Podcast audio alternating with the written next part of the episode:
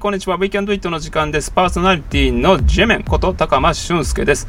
この番組はハウスミュージックアーティストであり、プロコーチである私が海外 DJ ツアーに行ったり、コーチとしての活動をスケールアップする様子をライブでお届けしながら、その中で感じたことや Tips などを面白おかしくお届けする番組。本日7月23日木曜日、午前中曇りだったんですが午後になって急に雷雨が来て大変な状況になってます。ザーッとすごくうるさいのでちょっと窓閉めて今暑い状態です。皆様はいかがお過ごしでしょうか？本日 BGM はフランスのレーベルインフラクスリボーンのチャーリー・マデア。私がリリースをしているレーベルのオーナーでいらっしゃいますチャーリー・マデアの曲に乗っけてお送りしたいと思います。1曲目、今バックで鳴ってる曲はディスコ調のリズムで引っ張るミニマルな曲。これはですね、何という曲なのかな？ちょっと待ってね。ソースビビフィアンテ。フランス語なのでよくわかんないですけど、ソースビビフィアンテ。で2曲目、えー、2曲目ね、2曲目、コントーエフェクト。と読むのかどうなのか分かりません。フランス語でちょっと読めません。後でこの番組の概要欄に曲名のリンクを貼っておきますのでまたチェックしてみてください。1曲目はね、このディスコ調のリズムでちょっと生音っぽい感じのドラムループで、えー、ミニマルに引っ張るね、あの曲なんですけど結構かっこいいんですけど、で、これが時々ピヨーンっていう音が入るのがなんとも可愛らしい。で、このチャーリー・マディアについて少し紹介するんですけど、日本では全然ほとんど知られてないアーティストさんです。で、フランス人でありながら中国で実は大成功した方。中国の成都っていう都市でね、クラブを運営していた時期があったんですね。あの、マグマクラブっていうクラブを運営していたみたいなんですが、ホームページを見ると、その自分のクラブでの DJ の様子がね、結構いっぱい映ってるんですけど、パンパン状態のね、えー、クラブの様子が、えー、映ってますで。あるいはかなり大きめのね、野外フェスでの DJ の様子なんかも掲載されていて、かなりね、中国の国内では有名だったみたいですね。でインタビューを受けてる動画なんかもあってね、いい感じで活動されていたみたいです。で、昨年の暮れぐらいからフランスに戻って、で、運よくコロナを免れたっていうね、えー、状態で非常に強運だったというね、こともありますよね。まあ、よかったよかったっていう感じです。で、このチャーリーね、めっちゃいいやつで、あのーまあ、なんか私のこのポッドキャストのリンクを自分のホームページに貼ってくれてたりするんですけど、さっき言ったね、この自分のクラブでの DJ の様子とか、大きめの野外フェスで大活躍してる写真の下に私のリンクを貼ってくれてるんですよ。で、私のこのポッドキャストの内容って結構コーチングのこととか言ったりするんですけど、私のこの概要欄に貼ってるコーチングとはみたいな話がね、この大活躍している写真のすぐ下のところにコーチングって出てくるのがなんかね、ちょっと間違ってるんですよ。間違ってるところにリンクを貼っちゃってて、私それ黙ってるんですけど、まあちょっと楽しみながらね、見てます。で、ちなみに彼はですね、趣味がホラー映画なんですね。で、この前インスタグラムで日本のホラームービーはすげえよ。この映像、映画はすごい印象的だったっていうことで、リアル鬼ごっこの映像を送ってこられてね。で、私はもう怖いの嫌いなんですよ。なので、オーマイゴッドで返事しておきました。で、彼のね、ミュージックビデオとか、レーベルのアートワークなんかはね、なんか黒っぽい色が多いなと思ってたら、まあ、ホラーが好きだからっていうことだったみたいですね。その辺意識してるのかも分かりません。まあそんなね、チャーリー・マディアの楽曲に乗っけて今日はお届けしていきたいと思います。で、今日のテーマはね、コーチングです。前回に引き続きコーチングについて少しお話をしてみたいと思います。で、コーチングはね、実は20年前ぐらいに日本に導入されてきたんですね。導入され始めたのが1990年代の終わり頃から2000年代初頭にかけて広まったようです。で、参考資料としてね、ハローコーチングっていうポータルサイト、ウェブサイトがあったので、ここから引用させていただきました。で、Google でね、どれぐらい調べられてるんだろうっていうこともね、少し指標になると思って調べてみたんですね。で、Google の月間検索件数の数字がね、ちょっとあったので紹介します。2020年7月現在、コーチングっていう言葉で月間検索件数どれくらいかというと、推定ですけど、Yahoo で2万4000回、Google で1万9000回あるそうです。で、これはね、荒巻鮭っていう検索エンジンでの検索回数がどれぐらいあるのかっていうのを調べるウェブサイトからですね。荒巻鮭。で、ここで調べました。まあ、これはあくまでも推定なんで、これぐらいなんだろうなっていうことなんですけどね。で、2000年代初頭からだんだん検索件数が上がってきたんだなって一瞬思ったんですよ。私もね。でも実はこれ真逆だったんですね。上がってきてるんじゃなくて、だんだん下がってるんですね。で、Google トレンドっていうウェブサイトがあります。で、ここでは、一つのキーワードについてどれぐらい検索されてるんだっていうことを時系列で見ることができるんですけど2004年ぐらいからのデータを追ってみたところですねちょうど2007年の3月にピークをつけていて2020年の現在の検索件数の約2倍ぐらいでした。でそこから徐々に右肩下がりで降りてき落ちてきてるっていうトレンドになってました。でもうちょっとだけ正確に言うと2012年頃から横ばい状態になってます。でこれは2000年代初頭にはコーチングっていうことがですねあのだんだん広まり始めて20年間経過した現在よりも実は昔の方がホットキーワードだったということですねで当時はねコーチングとティーチングについての比較みたいなところでね、違いが盛んに宣伝されて、ティーチングはダメなんで、これからはコーチングなんだ。で、コーチングが最高なんだよっていう売り込み方がね、行われていた時代。おそらくね、黎明期はこういう売られ方をしたみたいです。2020年、2020年の現在で月間大体5万程度ですね。Yahoo と Google を合わせて大体5万程度の検索回数。で、2000年代初頭にはその倍だったということは、大体月間10万回程度、ざっくりね、えー、という検索件数だったと仮定してで大体そのうちの6割ぐらいが職業コーチであったりとかねコーチを習いたい人であったりっていうこれめちゃくちゃあの根拠も何もないんですけど仮定をしてみました大体コーチングっていう言葉があのまだまだ広まっていなかった時にですね職業としてコーチを検討している人も結構いたんじゃないかっていうね勝手な推測です。ちょっと多めの強めの数字で6割ってしてみました。ということはですね10万回の約4割大体4万回程度がコーチングに興味を持っている人とか職場で導入してみたい人とかねそういう人が月間検索件数大体4万回程度やっていた検索していたんじゃないかなっていう推測です。で、全く根拠ないです。これね。あの、正しくないです。この計算は。正しくはないんですけど、一定程度の方がコーチングに興味を示していたっていうことですね。さてね、コーチング、ティーチングというね、えー、ところの比較。ティーチングは悪者で、コーチングはいいんだということは幻想であるということについてお話をしていきたいです。当時はこの程度のね、月間検索件数で、あ、そうか、ティーチングはちょっとダメなんだなっていうことがね、なんとなく浸透し始めたんじゃないかなと思うんですね。で、コーチングは日本に広まった広まり方としてはですね、まず一般企業に広がって、そこから病院とか施設、医療関係、介護関係に広まったということです。で、大体4万件ぐらい、4万回ぐらいの検索回数の中に管理職の方とかね、あるいは人事の方がコーチングってどんな感じなのかなっていうことを興味を示して調べてた。だろうな。推測ですけどね。まあ、ただ私は上司からコーチング的なアプローチを受けたことはまずないんですけれどもね。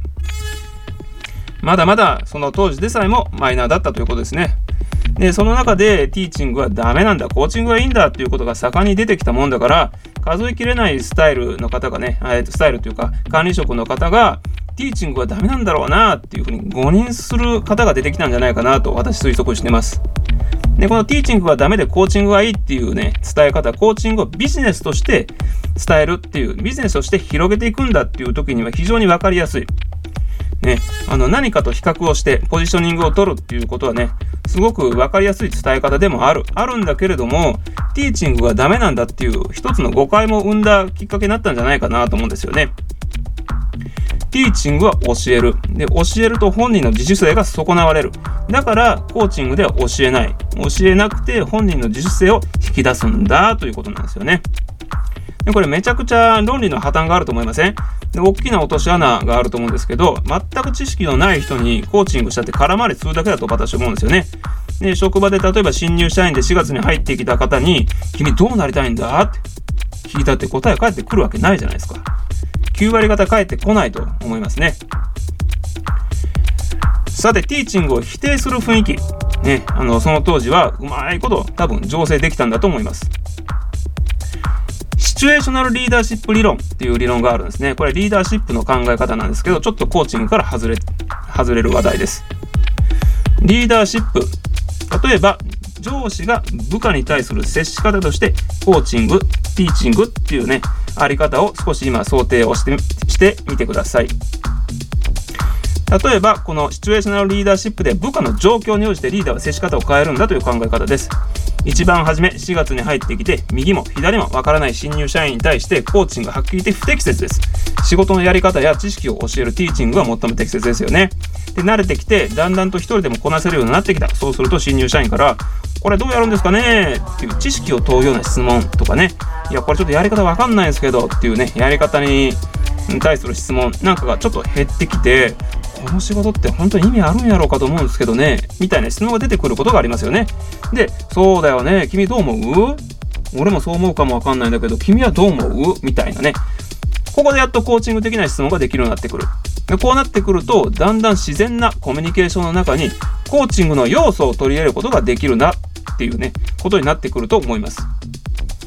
つまり、ティーチングが悪くてコーチングがいいっていう幻想がビジネスとしてのね、コーチングを逆に追い詰めたのかもわかりませんね。ね、ここで、ティーチングがダメだから、最初から俺は教えませんっていうね、管理職もしかしたらいたかもわかりませんし、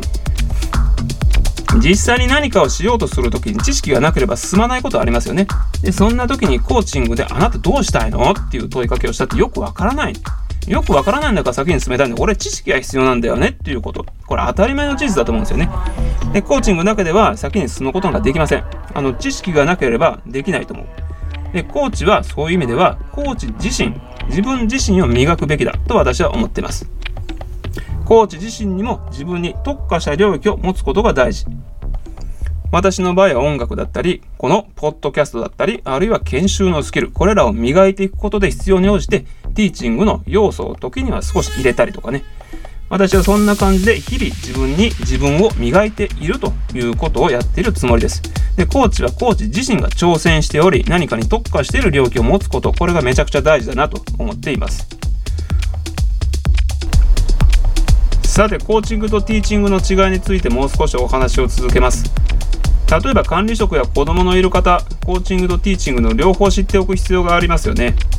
でコーチングはできなくたって今までやってこれたんじゃないかっていう声も聞こえてきそうです。まあ確かにその通りでコーチングって万人が使えるようになっている必要はないかも分かりません。けどやっぱりコーチングはあった方が私はいいと思っています。で私はここまでお話をしてみてティーチングだけでもコーチングだけでもダメだなと思っています。ティーチングだけだと人間関係をおろそかにしてもいいんじゃないかっていう誤解を生みかねないですしコーチングだけだと相手から自主性が出てくるのを待つのが最上の育成方法だと勘違いしかねない。両方をうまくミックスしながら部下や子供の状況を見ながらティーチングとコーチングを組み合わせていくのが最上の方法だと思います。と私が偉そうに演説をするまでもなく多くの管理職の方や親の方はそれを実践されてるんじゃないでしょうかね。例えば入ってきたばかりの新人に「君どうなりたいんだ?」っていう質問をぶつける管理職は現実には多分いないと思います。実際は手取り足取り教えてあげるはずですよね。でちょっとずつ成長してくると細かいことを言う必要がないなあもうって思って必要に応じてあちょっとそこ言ってあげた方がいいかもって思った時に口を出す管理スタイルに移行していくのがなんとなく自然な流れですよね。親だってそうですよね。最初は手づかみで食べてた子が箸を使えるようになってね。で箸の使い方はこうだよって10歳の子に教える親はいないですよね。つまり多くの管理職の方親の方は意識なくそれをやってるということです。しかしながら理論を知っておくといいことがあって無意識のうちにやっていたことを意識的にやることができるようになるつまりコントロールをすることができるようになるということだと思いますティーチングコーチングそれぞれ特徴がありますティーチングは教える、コーチングは引き出す。でこれを組み合わせると最高ですよね。部下の状況に応じて使い分けるんだということを知っておけば、部下とか子供の関わりの中で言葉のかけ方を意識してコントロールしながら変えることができるでしょう。ちなみにコーチングってティーチングの陰に隠れてすごい地味な印象を持つ方おられません？あったらいいだろうなぐらいのもののように思ってる方もおられると思うんですよね。しかしながらこれ全然違う。コーチングを例えるとすると、なんかいい例がないかなっていつも迷うんですけど、例えば私が住んでいる大阪の森口市っていうところから京都の嵐山、ここまで約50キロあるんですね。で、ここまでサイクリングロードで自転車で行くんだ。朝の9時、今ね、朝の9時で今日の17時までね、嵐山に自転車で行くんだというのを目標だとして、ママチャリで行くのがコーチなしの場合、じゃあ一方でコーチをつけた場合どういう感じになるかというとロードバイクで行くイメージですね。これぐらいスピードの差がスピードの差が結構あるんですよね。とイメージするとコーチングのイメージってちょっと湧くと思いません？結構なスピードになりますよ。コーチコーチングはね。例えば本書きたいなと思ってコーチにお願いして実際に本を出版することができたりね。あるいはビジネスを拡大させたいなと思ってコーチをつけたら実際にアイデアが出てきたり。行動が加速したりね。ちなみに後者は私の例です。コーチはクライアントがなりたい姿を実現することができる。そのためにさっきの嵐山まで自転車で行く例で行くとすると普通の自転車で行くんじゃなくてロードバイクでピャッと行くっていうそんなイメージですね。ちなみにコーチ自身もコーチをつけてなりたい姿を実現しているっていうことめちゃくちゃ大事です。ね、ここはコーチングのビジネスの難しさのあるところだと思うんですけど結果を自分自身がね結果を出してないコーチは選ばれないですよね。でコーチはコーチ自身の挑戦を形にすることで信頼されると思います。ただ単に相談相手になるちょっと聞いてよ。なんかこの人話しやすいわ。だけじゃコーチに高いお金を払ったりはしないですよね。まあせいぜい、まあ、安いお金だと思います。それだったらちょっと聞き上手な仲良しとおしゃべりしてる方が楽しいしね。わざわざ話を聞いてもらうためだけに1万も2万も払ったりしないわけですよね。ちなみに私の挑戦は海外 DJ ツアーに行くこととそれからコーチとしてのビジネスをスケールアップすること。まあ、なかなか難しいです。これははっきり言って。で私自身もコーチをつけて行っています。コーチをつけることでスピード感めちゃくちゃ出ます。期待もしていなかったようなね、スピードが出ます。で、このコーチの選び方なんですけど、私は自分はこんなコーチになりたいなっていうね、ことで、モデルにする、こんなコーチになるんだっていうモデルを選んだっていう、そんな感覚でコーチをつけました。このモデルをとりあえずしてパクってオリジナルにしたいと思っています。引き続き私の挑戦は続いていくということです。さて話が脱線してきました。ちょっと戻しますね。ティーチングとコーチングの違いについて今日はお話をしてきました。この辺でまとめますとティーチングは教えるコーチングは引き出す。経営者あるいは管理職先輩人を動かす立場にあるようなね。まあ親もそうですよね。はティーチングとコーチングの違いを知っておくと接し方をコントロールすることができるようになるということです。はい。さてこの番組ではゲスト出演をしてみたい方は募集しております。何かにチャレンジをしている人そのチャレンジの話を聞かせてください。ぜひお気軽にご応募してみませんか？応募方法は Twitter で私の固定ツイートに募集の要項を掲載しておりますのでぜひご覧ください。Twitter 名はアルファベットで高間 DAKAMA アットプロコーチです。本日は以上です。ではまた次回お楽しみに。